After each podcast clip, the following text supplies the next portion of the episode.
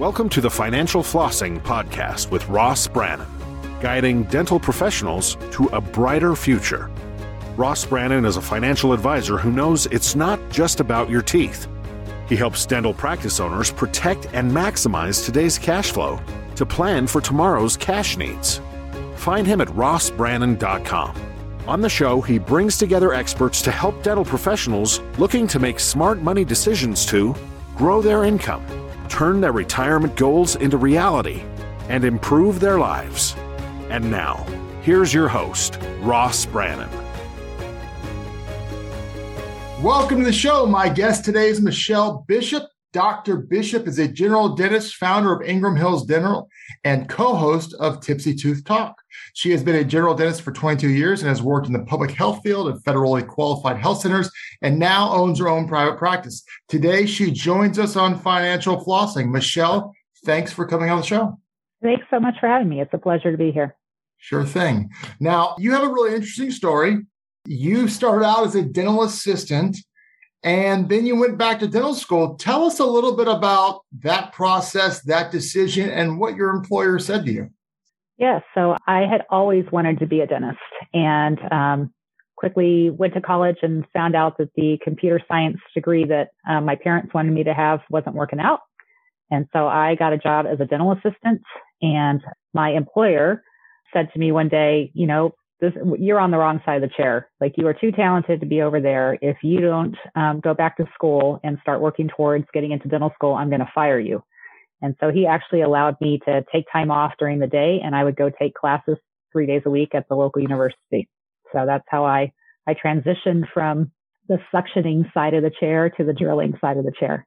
Now, you said you always wanted to be a dentist. Why didn't you just go straight into dental school after finishing undergrad? Well, I was a child that was graduating in the 80s, and that was back during the big AIDS, you know, blow up, and my parents were adamant against it. Um, because if you became a, a, dentist, you'd catch AIDS. Correct. Yes. You know, my parents are older in their right. 90s, and so they were not for it. They also didn't. They didn't see a lot of women dentists at that point, and so they didn't think it was a field um, that I should try and get into.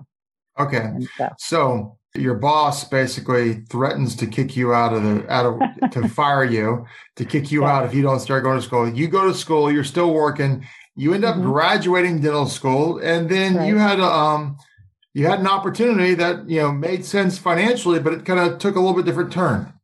Right. My husband and i were newly married and we thought let's let's go on an adventure. We don't have anything holding us back. And so there was the opportunity to move to albuquerque new mexico and work in the federal loan repayment process, you know, through working through federally qualified health centers. Um, and that's how we, we landed there with our story of we're only going to be here for five years max. And the five years turned to 10. yeah. So what kept you there longer than five? Albuquerque is an amazing, an amazing city with some, some fantastic people. And as we grew in the community and got to know people and develop friendships, um, it was very hard to leave. And the only reason we left is um, to bring our, our newborn daughter home to be around family. Otherwise, we'd still be there. Now, you went to work there, but you kind of you became really good at what you were doing. You were connected in the community and the university. Talk about what kind of where you started at that facility and, and where it ended up. So when I started um, at the health center, I was I was just one of the many associate dentists there. Um, I think we had a total of five or six and as the years went on, I was um, named the clinical director of the facility. And then a couple years before I left, the University of New Mexico um, began their residency program where they would bring newly graduated dentists in for further training. And as part of their training, they would send some of those dentists out into the community to do work. And so on average, we would have about two residents per semester that I would oversee and they would come in and shadow, but they would also do work and I would, you know, kind of work along with them and help them develop, you know, more advanced skills. So after 10 years, you moved from Albuquerque uh, back to San Antonio right. and you started practice from scratch. Is that right? Well, actually, I came back and went to work for another health center that's locally owned, but same premise, um, working with the underserved, um, no insurance or anything needed. Then I began my search because then I knew that we were home, we weren't going anywhere. Um, and I really took my time to figure out where I wanted to be in the community and what practice was going to be a good fit for me before I just jumped in and bought the first thing. So you bought a practice, you didn't start from scratch. Correct. This practice has been here for over 47 years now. And the original doctor, dentist, was still here when I purchased it. The second dentist that had purchased it was still working here. So when I took it over, there were three of us in the practice. Oh, wow. Now, you said that your patients typically are older in nature, more, more kind of uh, retirees, senior citizens. Did you purposefully go after that demographic or did that, was that just kind of, that just kind of happen? You know, I think it kind of happened, but I'm glad that it did. Um, that's definitely my niche. I feel like, you know, older. When I was working for the federally qualified health centers in New Mexico, I did work with a lot of older Indian population, and I was just always so fascinated with their stories and just learning more about them and having the time and being slow with them to learn that and gain that trust. And I think that helps you relate to your patients better um, with little kids and teenagers, they want that fast pace, and that's not really something that I love in my practice. Well, that I mean, that's kind of matching a style with a demographic. It sounds like that's mm-hmm. pretty, uh, pretty wise of you. Now, you've been named. I mean, San Antonio is a pretty big town. It's a two, three million people, maybe, maybe more. Yeah. Uh, you've been named a top dentist in San Antonio a few times. Obviously, you're doing something right. How did you earn that reputation? treating people right. Um, you know, the name of my practice is Ingram Hills Dental, and we have core values that are displayed on the uh, in huge letters in our waiting room, and we line it up with Ingram Hills Dental. So the I is integrity integrity driven. H is happy vibes. You will hear laughing constantly in my office. And D is devoted to smiles. And we just, I feel like if we always live those three core values, then it translates to our patients and what I tell my staff every time is every patient smile tells our story of compassion and exceptional dentistry. And I think it just translates when patients go out and talk to other friends of theirs. That's how we get referrals and word of mouth, and that's how the word spreads. You know, it's really interesting you say that because so many times people talk about core values and mission and vision, and it can become vague for a lot of people. And for some people, it's mm-hmm. it's kind of empty rhetoric, but you see when you actually implement it, in a real way, in a powerful way, the results that you're having in your practice from that. Right, right. For the longest time, and myself included, we had this great little mission statement up on the wall that was long winded. And, you know, if someone took the time to read it, great. And, and we would read it in our staff meetings and say, yes, that's what we wanted to do. But it wasn't until we really honed in on what is it that we do every day consistently that makes a difference. And that's where we came up with those three core values and everyone knows it, everybody lives it, um, and I feel like our patients feel it when they're here in the office. So, shifting gears a little bit, what was the biggest challenge for you going from basically a government employee mm-hmm. to a small business owner? Wow, what they don't teach you in dental school how to run a business, how to run a business. As I feel like the difference for dental owners versus any other type of small business is that you can't hire the people to do the business for you, right? You are the person producing. Um, and so not only do you have to produce the dentistry that nobody else can do, but you also have to run the business. And so it's basically like doing two jobs full time with overhead and overtime. did, did it take some time to make this adjustment or did you pick up on it pretty quickly? It took some time. I will say the first year was honestly a year of regret um, why did I do this? Why did I take this on? Uh, I'm not cut out for this. Um, I wish I was still living my sweet, you know, eight to five government job. But slowly, um, you begin to see the rewards of I've never had a better boss than myself. And just seeing, you know, that you can make a difference in people's lives when you have control over what you can do. Did you ever sit down and ask the guy you bought it from who was who was working there with you, like, how did you do this or did you ever confide in him your over the overwhelmness that you felt no i did not. I don't blame you. I, I, you can't do that. I, I, know i had to ask though. So that's like, uh, that's like crying uncle. You can't. Uh, yeah. You yes. just got to keep pushing forward. So on a little bit different topic you are also a fellow podcaster. Talk a little bit about your podcast and where that came from and what, what it's about. So we have a YouTube channel called Tipsy Tooth Talk. And uh, my dear friend, Dr. Carlin Bloom, was the brainchild of this. Um, during COVID, we were bored. Um, type A personalities don't like to sit around. And she thought it would be super fun to be the Hoda and Kathie Lee of dentistry. And so we love to always share a good bottle of wine or a cocktail. And uh, we thought, well, why don't we marry those two together? And so we have Tipsy Tooth Talk. We film at least every other week um, and post those, and we make a cocktail, share the recipe um, with the audience, share some funny tidbits about it, and then dive into a dental topic. All ranges from she's a pediatric dentist, so we talk about kid topics. I talk about general dentistry topics, orthodontics, gum disease, the whole gamut. And um, we just have some fun and laugh at ourselves, and we do it all in one take. And so uh, it's on YouTube, not like Spotify or iTunes, correct? Correct, correct. It's on YouTube. So do you like get dressed up and the makeup and all that stuff? Because you know, you know, we're here on a podcast, and I mean, while we are doing video, most people are listening to us on audio, so we that we can look like we can look terrible, no one would know. we we wear our scrubs and we we look like you would see us in the office. We don't do anything extra special. Again, it's just two good friends having fun and trying to trying to take the stigma away from dentistry. Everybody thinks dentists are so uptight and and you can't have fun and dentistry's scary and I don't like to go and how many times do we hear I hate going to the dentist? You know, we right. hear that on a daily basis.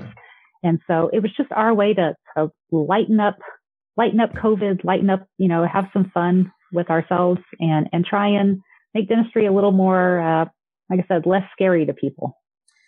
So going back to your government work, what did you learn in the government side of things that you probably wouldn't have learned if in dentistry had you only been in private practice your entire career?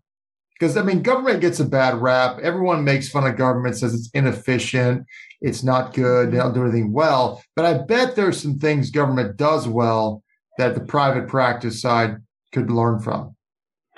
I think the biggest thing that I learned was taking care of staff and I can't say that I, I, can speak for every government entity, but you know where I worked, um, they were very good about taking care of the team.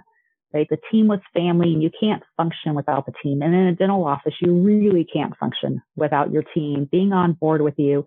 And so, learning to, as a boss, step back. So even as the clinical director there, being able to step back and go, let me look at it from their perspective I think um, was very helpful transitioning into private practice. But I also think being a dental assistant and having been on the other side of the chair was very right. beneficial because I what I say to my staff all the time is I'm never asking you to do something I haven't done or I'm still not willing to do. Yeah, that's that's fair. I mean, so kind of a, another off off topic question here is, you know, and I like to ask this from someone who's been in the bit who's been in the game a while, mm-hmm. like you, for 22 years. In the current market environment with dentists in the DSO world, what is your take on the DSO world?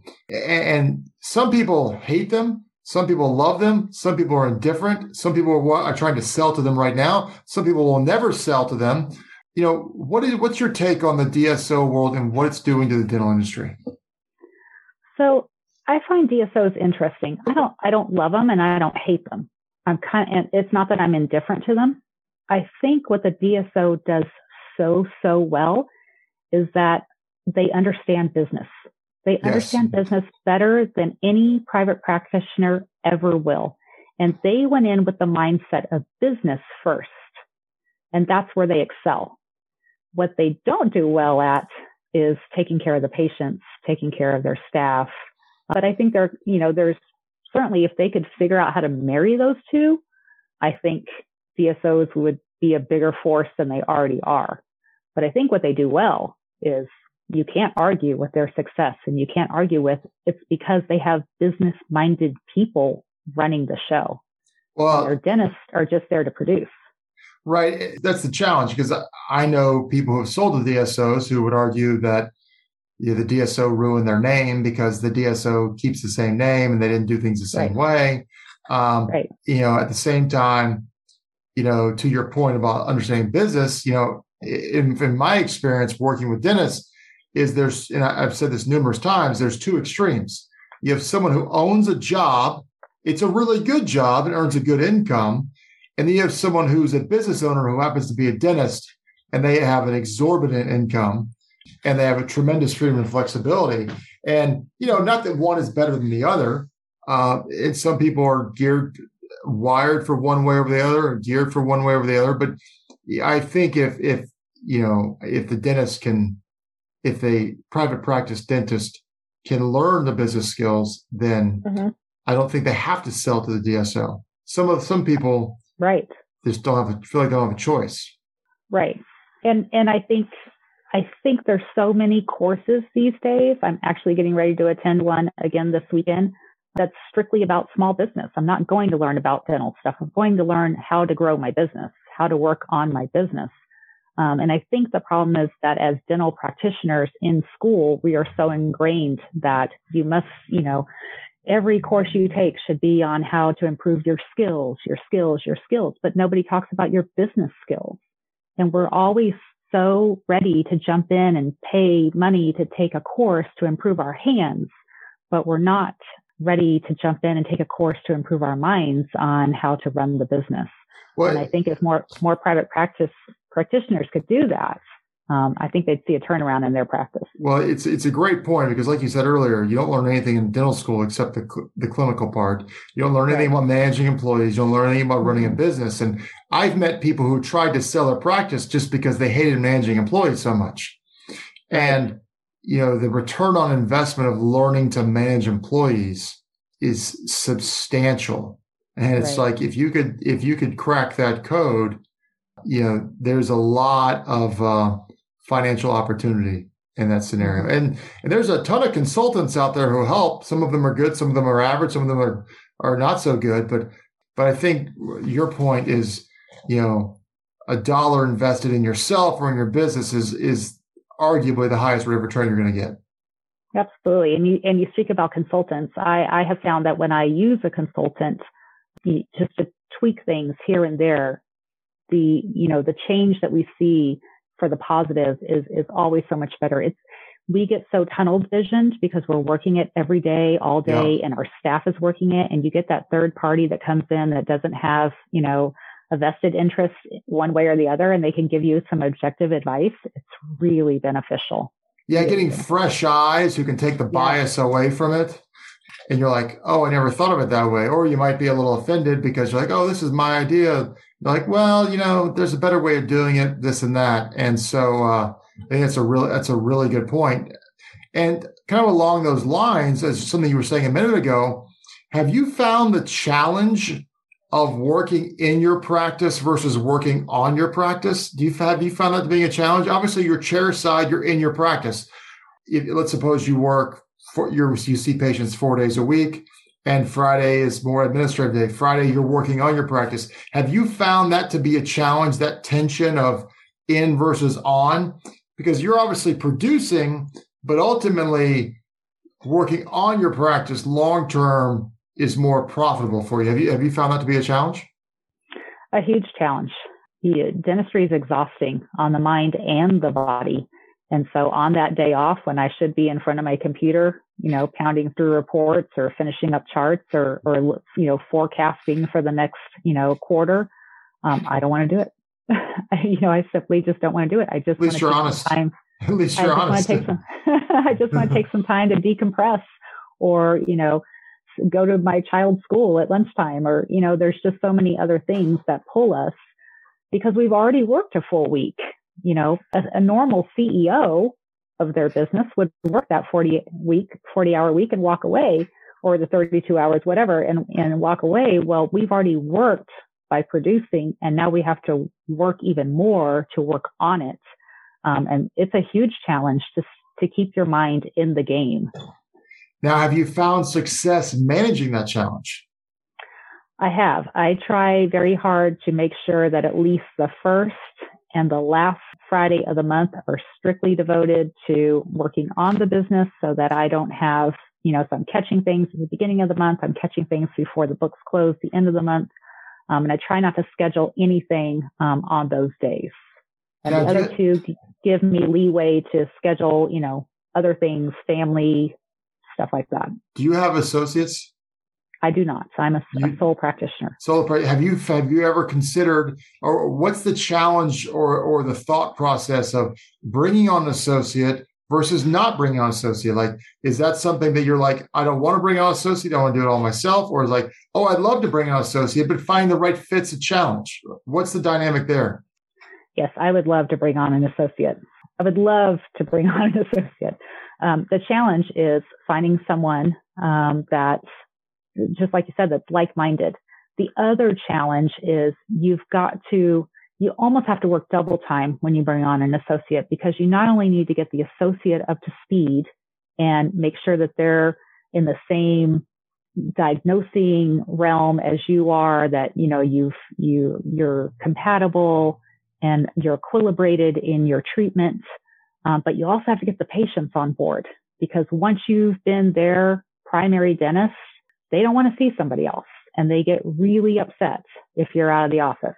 And so if you bring an associate on, great, that in theory should afford you time away from the office. Um, but really what it does for the first, you know, six months to a year is you've got to be there extra so that you can not only oversee the associate, not that they're an inept, but just getting them up to speed with how you do things, um, but also building the trust in the patients that you trust the associate to see them. Sounds like you've either had an associate in the past or you've had a good friend who's had an associate and there were some challenges. Which one was it? I was actually an associate at one point, um, and I've had a friend. I've had a friend who's gone through many. yeah, I, have got clients who've gone through many. But when they find a good one, it's great. And but I've also found heard that the market right now, if for associates, is about like the market for used cars or houses right now. That uh, it's a it's it's a bidding war. It is. It is. It's a bidding war with with any type of dental staff, whether it be front office or hygienist or assistant.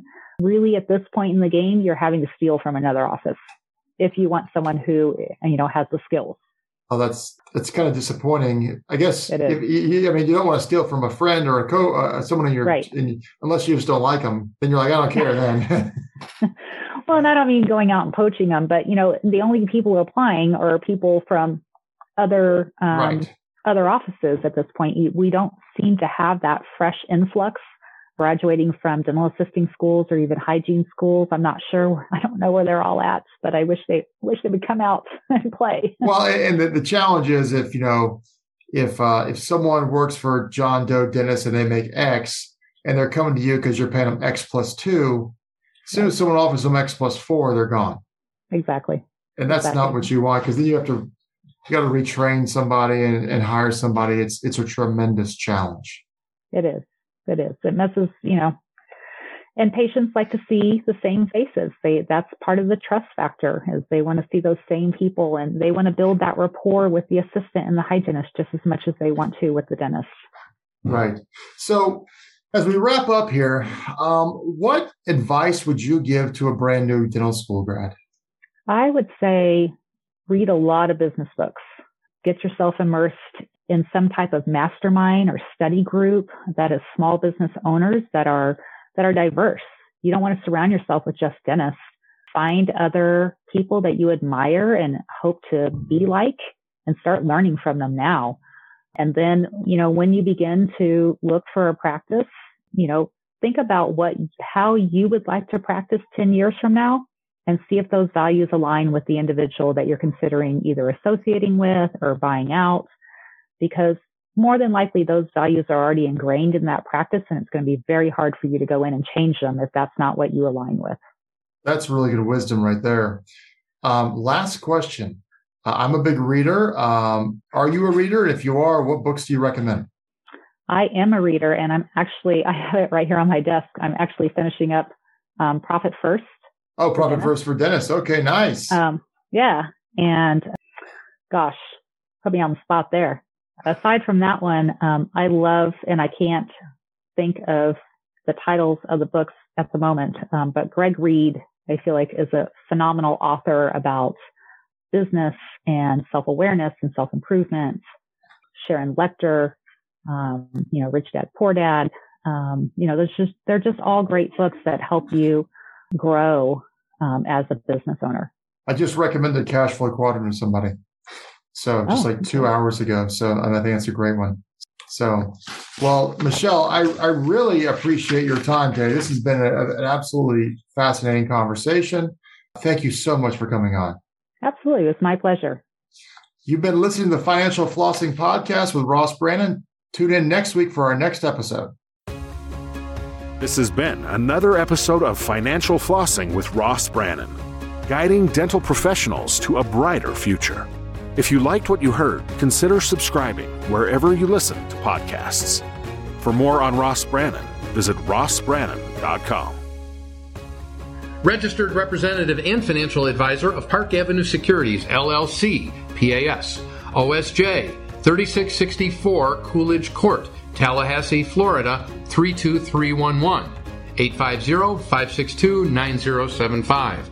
Securities products and advisory services offered through PAS. Member FINRA SIPC. Financial representative of the Guardian Life Insurance Company of America, Guardian, New York, New York. PAS is a wholly owned subsidiary of Guardian. North Florida Financial is not an affiliate or subsidiary of PAS or Guardian. California Insurance License Number 0L10073. Arkansas Insurance License Number 161-39032. 2021 119535 expires 423. That last part can also say 2021 119535 expiration April 2023. This podcast is for informational purposes only. Guest speakers and their firms are not affiliated with or endorsed by PAS, Guardian, or North Florida Financial, and opinions stated are their own. External sites and material are provided for your convenience in locating related information and services. Guardian, its subsidiaries, agents, and employees expressly disclaim any responsibility for and do not maintain, control, recommend, or endorse third party sites, organizations, products, or services, and make no representation as to the completeness, suitability, or quality thereof. Ross is a registered representative and financial advisor of Park Avenue Securities, LLC, PAS, OSJ, 3664 Coolidge Court, Tallahassee, Florida, 32311 850 562 9075. Securities products and advisory services offered through PAS member FINRA SIPC financial representative of the Guardian Life Insurance Company of America, Guardian, New York, New York. PAS is a wholly owned subsidiary of Guardian. North Florida Financial is not an affiliate or subsidiary of PAS or Guardian. Arkansas Insurance License Number 161-39032. California Insurance License Number 0L10073. 2022-135-912. Expiration 0324. This podcast is a part of the C-Suite Radio Network. For more top business podcasts, visit c-suiteradio.com.